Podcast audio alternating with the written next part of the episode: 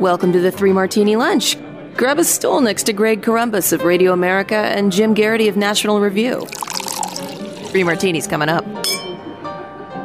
Glad you're with us for the Wednesday edition of the Three Martini Lunch. We have three topics today, but all of them are connected, of course, to the horrific, just despicable elementary school shooting in Texas, about 60 miles away uh, from the southern border. Uh, we started to see this news trickle in yesterday afternoon, Jim. Uh, a lot of confusion at first.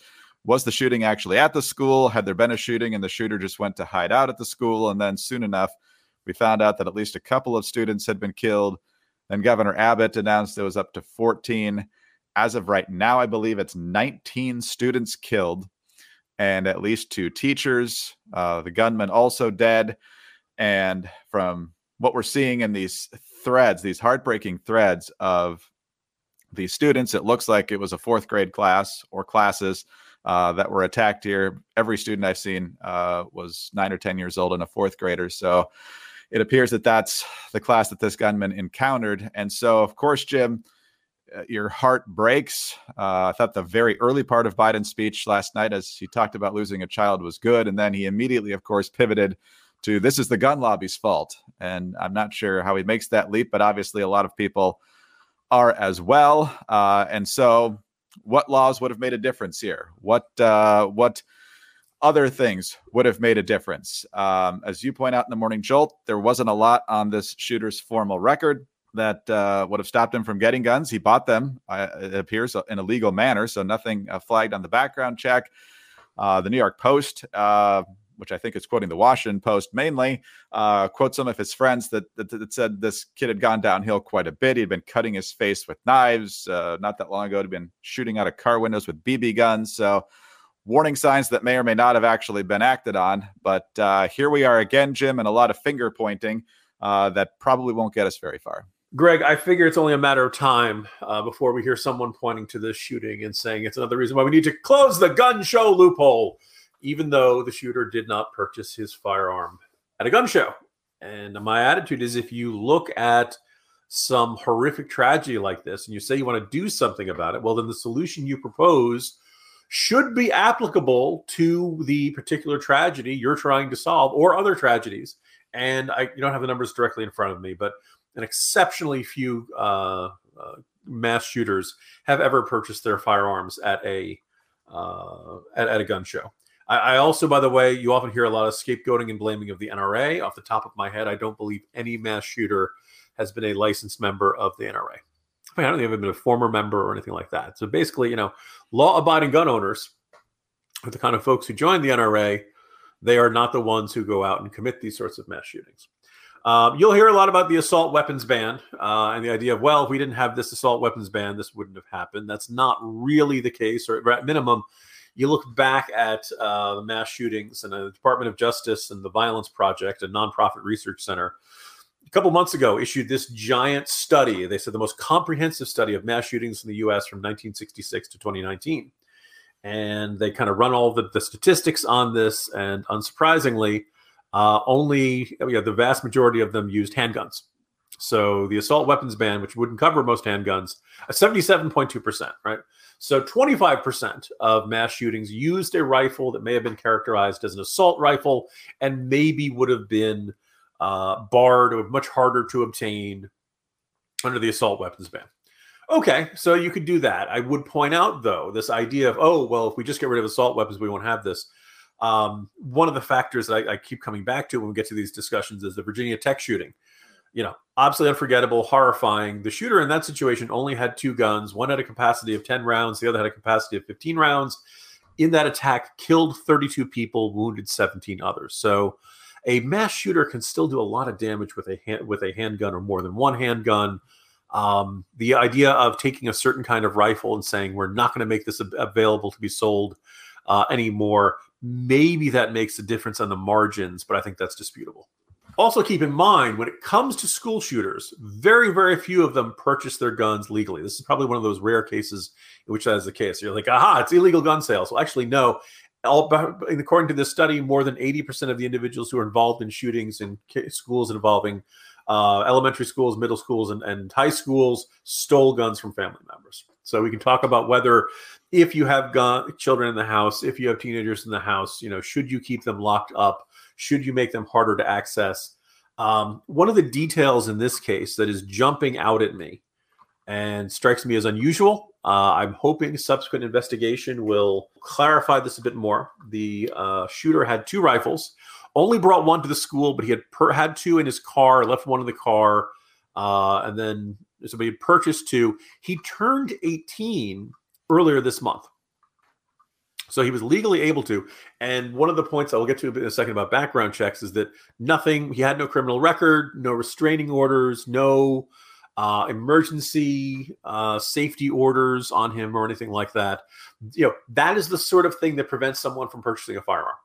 None of that happened in this case. There's, you know, some interest, some stories of his peers saying that he was, you know, shooting the BB gun and troubled and all that kind of stuff. But no point had said this person is a threat to themselves. This person is a threat to others. This person should not be allowed to purchase a firearm. The detail I said that uh, alluded to earlier that was curious is he purchased two rifles from Daniel Defense. They are both variations of the AR-15. By the way, there are a bunch of different rifles that are uh, fall under the AR-15 label. Um, I looked at Daniel Defense website this morning. The cost of those rifles runs anywhere from one thousand eight hundred seventy dollars to three thousand three hundred ninety dollars. Now let's assume you got the cheap ones. That's still about three thousand six hundred dollars just for the rifles themselves. He purchased three hundred and seventy-five rounds of ammunition uh, that one probably set him back another $230 to $460. And he reportedly was wearing a plate carrier, which is not a bulletproof vest, but it's the kind of vest designed to carry that bulletproof body armor. He did not have any armor inside it, but that'll cost you another, you know, there's a big range on the quality of these, but anywhere from $75 to $500. So here we have this troubled 18 year old young man who had the funds to purchase several thousand dollars worth of firearms and ammunition before he started his rampage. Um, once again, you know, should this have raised a red flag with the, the, the vendor? Well, he didn't have any criminal record. He didn't have any mental health record. There was nothing in there, and we can't keep going back. I mean, there was a point maybe a decade or so ago where people who thought someone was acting strange or acting in a way that represented they could be a, a, threat or something they were going to their company's hr department they were going to there was a university student they were going to the university companies and universities and schools do not have the power to take away somebody's gun. The only institution that can do that is law enforcement, and it's got to generally has to be adjudicated before a judge. So generally, you know, you and I have lamented this going back ages about the if you see something, say something. In far too many cases, somebody says something and then law enforcement doesn't do anything about it. In this case, it sounds like Greg, a lot of people saw behavior that they saw as troubling but maybe not necessarily an indicator of an imminent threat. Uh, there were some posts on Instagram and, and, I guess another social media platform that were uh, very disturbing and, and, kind of you know strongly hinted that he was up to something bad. Um, but you kind of look at all of this stuff. Unfortunately, there's not a simple legal change where you say, "Aha! If we do this, the the federally licensed firearms dealer will not sell him the gun." I, I noticed this this uh, phenomenon of um, you know, the, we used to think about workplace shootings. The one thing that had changed in this detailed, uh, comprehensive DOJ study was that the rate of uh, mass shootings that were connected to workplaces had declined significantly over the course of the study. And you're thinking about that. You don't hear as much about uh, a disgruntled ex-employee coming back and shooting as what you used to. I'm not saying it doesn't happen. It does happen here and there. But back in the, I'm going to say the 90s and early 2000s, you know, the, the kind of crass phrase going postal, right? This idea, we thought of mass shooters as generally being uh, angry, recently laid off employees. And now, I think, particularly post Columbine, it really feels like we see mass shootings and hear about mass shootings and are most terrified by mass shootings in schools. I do kind of wonder if that's a sign that the background check system is working it's keeping guns out of the hands of adults who have criminal records, who have restraining orders, who have some reason in the legal system that they should not be able to purchase a firearm. But however, in a case like this, where the person who wants to do mayhem just turned 18, they haven't been around long enough to accumulate that paper record. They haven't been around that point to trigger the red flag. So I don't know if there's a real simple answer to this one, Greg. And my suspicion is there are a whole bunch of people who'd like to argue uh, you know, assault weapons ban and uh, gun show loophole and, and, all, and, you know all this kind of better background checks without it really saying, all right, so what do you want to put in that better background check and how do you want to make this system work? Um, we are another one of those moments where people want to do something and don't really want to think too hard about the details. Yeah, it's it's kind of why this uh, debate is where it is. Uh, there are obviously those Biden, Chris Murphy is probably the most prominent member of the Senate who who thinks that uh, banning certain guns is the way to go. He, he did it again uh, yesterday. Um, you know, the so-called assault weapons ban was essentially in place from about 1994 to 2004. I think that's that's roughly right. When did the huge spate of school shootings begin? It was during that decade with Paducah and Jonesboro and Columbine and and so many other schools. Um, the frequency may be higher now, but it's not like the assault weapons ban solved that problem. In fact, it happened after the ban uh, was in effect, and so you're going to hear a lot of people say, "Well, the uh, if if the background check system doesn't work, then we just have to remove access to the firearms." And and that is not going to to work either, especially at a time, Jim, when crime is on the rise, particularly in our urban areas. And so uh, people need to be able to defend themselves. And of course, the vast majority of gun owners, like you said, are law-abiding citizens who just want to protect their families. And so uh, punishing them uh, for the uh, heinous, absolutely heinous actions of a few uh, is not the solution here because uh, the crazy and the evil will always find a way to get weapons while the good people can't defend themselves.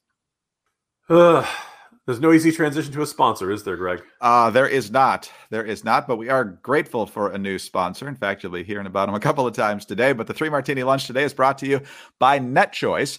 Uh, as Americans, innovation has always been what makes us different. America's tech industry outpaces the world. We have the most innovative companies that power our economy and way of life. And free market innovation is what makes us number one. But some in Washington want to put big government in charge of America's top innovators, attacking our own in the name of competition, while our true competitors like Europe and China close the gap. NetChoice believes congressional conservatives must stand for American innovation, not big government, by rejecting progressive antitrust proposals. They encourage you to tell your senator to oppose Senator Amy Klobuchar's Senate Resolution 2992. This message is brought to you by NetChoice. Learn more about them at netchoice.org slash 2992. So, Jim, we talked in the first segment about the kind of knee jerk responses and, and why those proposed ideas won't work. So now we get to the hard question What will work? Why is this happening? Why is this happening with the frequency that it is? Because we did just see a, a very disturbed young man shoot up uh, a grocery store in Buffalo. Uh, we're seeing this. And uh, it was just last month where we talked about this in some depth because that survey came out where a disturbingly high number of teenagers had either contemplated suicide or thought of their lives as hopeless and that sort of thing. So, how do they get in this state of mind and how do we get them out of it? And we talked about a lot of things from social interaction to obviously the secularization of America and having that higher purpose and seeing your value in the eyes of God, uh, and just the different parts of life, some of which was stifled by the the lockdowns and the pandemic and so forth that need to that need to be revitalized you know having friendships actual in-person friendships and not staring at a screen all day. There's so many different layers to this. So where do you begin? Uh, you know, as a father of a teenage son and a soon-to-be teenage son, this is you know front and center in my mind.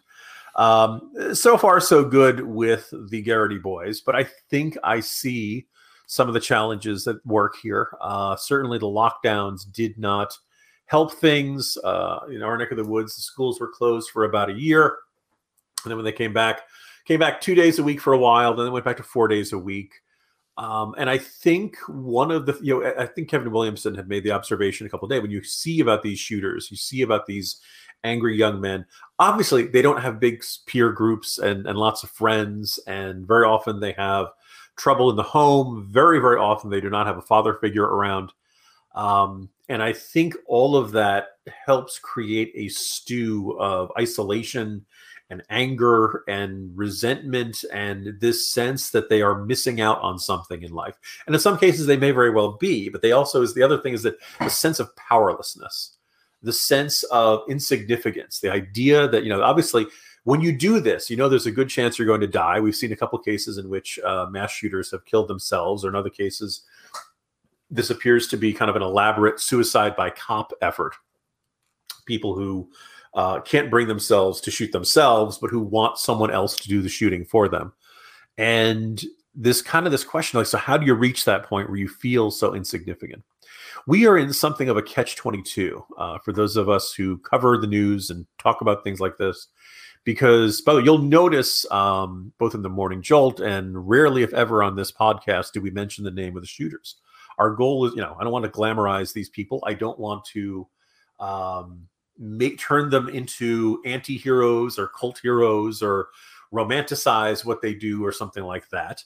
Um, we have a, a, there's there's no justification for what they do, and yet on the other hand, every teenager wants to feel significant. Every teenager wants to feel like who they are and what they do matters. And so you begin with someone who doesn't feel like, and maybe it's problems in the home back there, maybe it's problems of there's reports of this shooter was bullying. I mean, if every if every person who was bullied turned into a mass shooter, we'd all be dead by now. I, I don't know if you guys think the interesting thing, Greg. You think about people who talk back to their high school years. There are very few people who would describe them as Nirvana.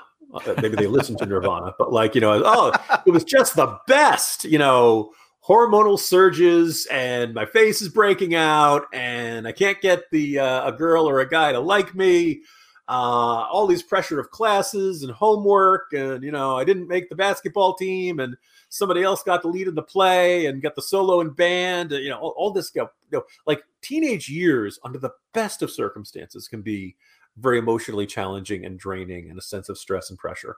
Um, uh, so was, there was an interesting discussion amongst my colleagues about how you notice you don't see, generally speaking, um, mass shootings going on in some of the you know the, the, quote unquote bad neighborhoods. You know, there's a lot of gun violence in Chicago, but generally it is you know gangs shooting at other gangs. It is not somebody in a poor inner city neighborhood going to a school and shooting it up. Interestingly, it more often tends to happen in suburbia, which makes me nervous here from Authenticity Woods. Uh, it generally makes people who are actually you know sometimes very uh, uh, economically challenged, but sometimes it's quite comfortable. Sometimes it's the the comfortable suburbs where you see someone knuckling under and cracking under the pressure of that. The other note I would point out is that there was a report about how the nation's therapists were basically filled to capacity in the months after the pandemic. Maybe this was a story in the New York Times a couple of months ago. Maybe it's gotten a little better by then, but I'm not. I wouldn't expect it to have made a dramatic turnaround. Um, everything. Everybody went through something really challenging during the pandemic. And if you got through it fine and you say it wasn't bad for you, great. But lots of people really felt the emotional and psychological pressure of being separated from their loved ones or not being able to go to school, not being able to go to see their coworkers, not being able to have parties and go on vacations and uh, you know celebrate holidays the way they used to. All of the good things in life seem to come to a screeching halt, and you can't fill that hole in your life with Netflix. You can't fill that hole in your life with takeout food. You need, we're human beings who are social animals. We're used to gathering in tribes, even going back to when we were nomadic groups. We needed to be part of a group. And that, you know, that ability to be together with all those people is what helped helped ensure our survival. Being off on your own was, you know, was much riskier. So I almost kind of wonder, you know, every single one of these, you know, mass shooters is a very similar description. Ah, he was a loner, kept to himself, didn't have a lot of friends and stuff. And if we could just get everybody out there who is feeling alone, everybody out there who is feeling like no one cares about them, who feels like they don't matter, and get a message to them that they do matter, maybe that would make a difference. Now, some of these folks, maybe it's a brain chemistry thing, and maybe they need something sort of pharmacological solution. They really need something like that. But boy, oh boy, if everybody had something where they felt like they were part of a group and they felt valued and they felt loved and they felt cared about and they felt like they cared about others and they loved others too, we wouldn't have these sorts of things. How to turn that into policy, Greg, I have no idea, unfortunately. Yeah, that's because I don't think there is a government solution to this. It's a family solution, it's a friend solution. Uh, it's exactly that, making them feel valued. Um, I believe that that faith is is a critical component of that because if you only find your your worth and your achievements in school or anywhere else, then then eventually you're going to be disappointed, and in some cases, crushingly uh, disappointed. Uh, I also feel, and this is not to blame, the person to blame is is the shooter, of course, uh, that uh, we're constantly in a in a cycle of this is a crisis and this is probably going to kill you, whether it's climate mm. change or whether it's social media or whatever it is. Uh, we go from one crisis to the to the next, sometimes several in the same week, and I think that weighs on people on top of all the other adolescent challenges that that you mentioned so well just a moment ago. So yeah, I I think there is a very complicated approach needed here, and unfortunately, everybody seems to have a one size fits all approach here, which is not going to get the job done. Certainly from um, a federal government perspective. All right. As we mentioned, uh, we're going to hear from our sponsor a couple times today. Uh, just remember, you know, that uh, some in, in, the government uh, want to tinker with your internet. Remember the whole net neutrality fight? And uh, that was supposed to be dire straits for uh, the American people as well. Well, uh, that did not happen, but some still want to go down that road. And as we just said a moment ago, some in Washington want to put big government in charge of America's top innovators, attacking our name in the name of competition, while our true competitors like Europe and China close the gap. But NetChoice needs to make us aware of what the Democrats are trying to do in Washington. NetChoice believes that congressional conservatives must stand up for American innovation, not big government, and that they must reject progressive antitrust proposals. They encourage you to tell your senator to oppose Senator Amy Klobuchar's Senate Resolution 2992. This message is brought to you by NetChoice, and to learn more about them, go to netchoice.org slash 2992.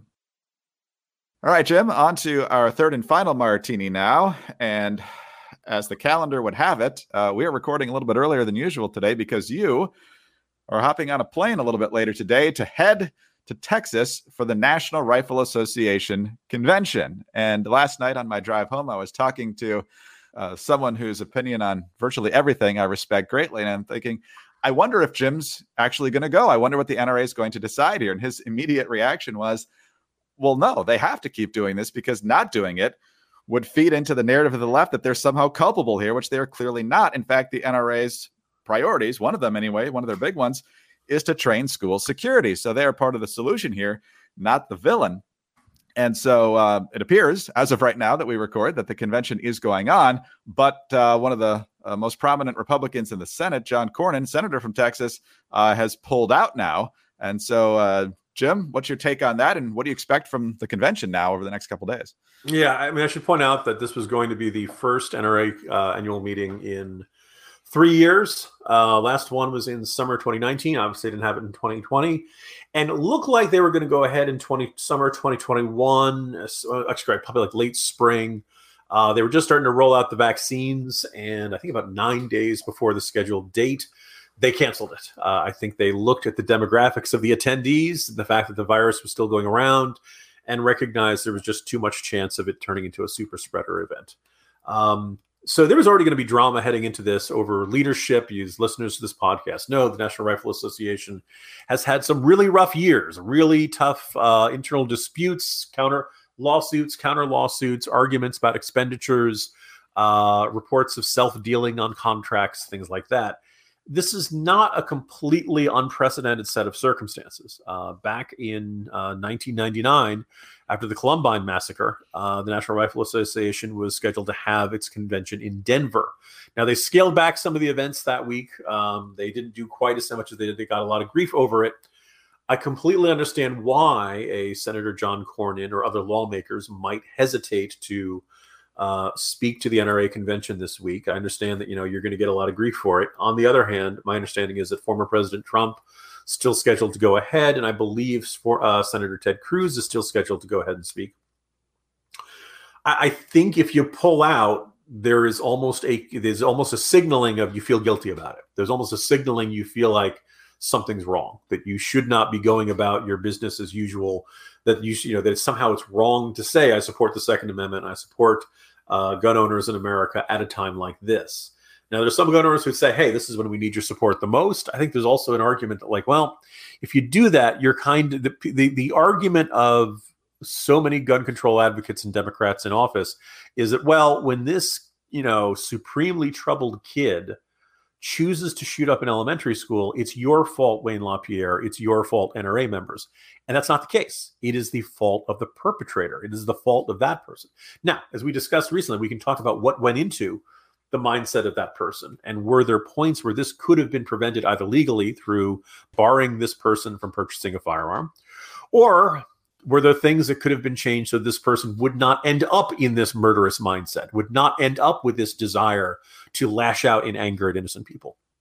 Um, it'd be great if this sort of thing could be discussed. I don't know if that's uh, going to happen. I'll be honest, most of the speeches at the NRA convention, some years they are very focused on Second Amendment rights and gun rights and things like that.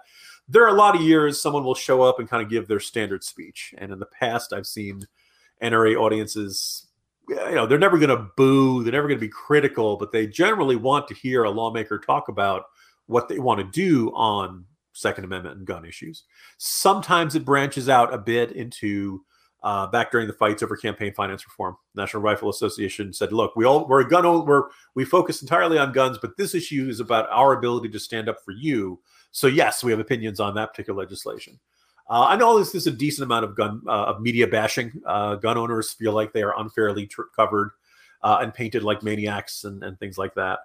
Um, so you'll see a decent amount of media bashing, I suspect. But you know, I think what is not recognized enough is that law-abiding gun owners have their hearts broken by these shootings as much as anybody else. There's nobody who likes this. There's nobody who wants this, and I don't think there are many people who'd say, "Oh, this is an acceptable trade-off." Right? we all want to see it stop. That's one of the reasons why you know many gun owners and Second Amendment advocates say, okay, well, this is why we need school resource officers. As we saw down in Florida, we need the school resource officers to react to the shooting instead of just standing there, as happened in that particular egregious case. Um, and or maybe it makes sense to if you have a teacher who is you know properly trained in how to handle a firearm, you know, does it make sense to arm teachers to have other people in there? The argument is by declaring schools to be gun-free school zones well, the gunman knows there's not going to be a lot of people there who have the ability to shoot back. You don't you don't see mass shooters going up against police stations. Uh, thieves very rarely try to hold up the donut shop the cops hang out at. Right? There's this kind of recognition that ver- um, there are certain people who are willing to die, but certain people don't want to die. And if you want to discourage gun violence, the likelihood of someone intervening who has the ability to return fire is likely to make that difference there. So I, I don't quite know what we're going to see. I don't know whether they're going to have an attitude of we're just going to go on to business as usual and we're not going to acknowledge it, or whether you'll see some sort of full throated defense of law abiding gun owners and arguing stop demonizing us uh, and stop blaming us for the actions of a deeply troubled 18 year old. Uh, down in this small Texas town. So we will see, Greg. Uh, I'm kind of curious about it. And uh, I suspect when I return early next week, I'll tell you all about it. Yeah, we'll have plenty to talk about there. Uh, looks like it's going forward, but I have a feeling if they're smart, they'll at least uh, be pivoting a little bit on, on on on what they're talking about. But we will see, and and we'll look forward to that report. Obviously, our our focal point right now is the heartbreak um, for the families, the parents, the siblings, and that entire community uh, in southern Texas. Um, our prayers are certainly with you and we pray uh, that God comforts you as only He can. Um, so, Jim, you are off to the airport. Uh, we will certainly be here tomorrow and Friday for the three martini lunch. Uh, Jim and I have a special Memorial Day edition of the podcast ready to roll on Monday, and we'll be back with our usual fare together on Tuesday. Jim, so I'll see you then. See you Tuesday, Greg. Jim Geraghty, National Review. I'm Greg Corombos of Radio America. Thanks so much for being with us today. And uh, please join us again on Thursday for the next Three Martini Lunch. This week on the Federalist Radio Hour. Economies would collapse, or you say, in, in any event, the upside of fossil fuels, cheap, portable, abundant, far outweighs the negatives of climate change. Economies would collapse without them, and for emerging nations, affordable fossil fuel remains a, prere- a prerequisite for lifting billions of people out of poverty. And yet, here's the President of the United States celebrating the quote transition away from affordable energy in the middle of an economic shock. I'm Emily Jashinsky of The Federalist. Subscribe to The Federalist on iTunes or wherever you get your podcasts.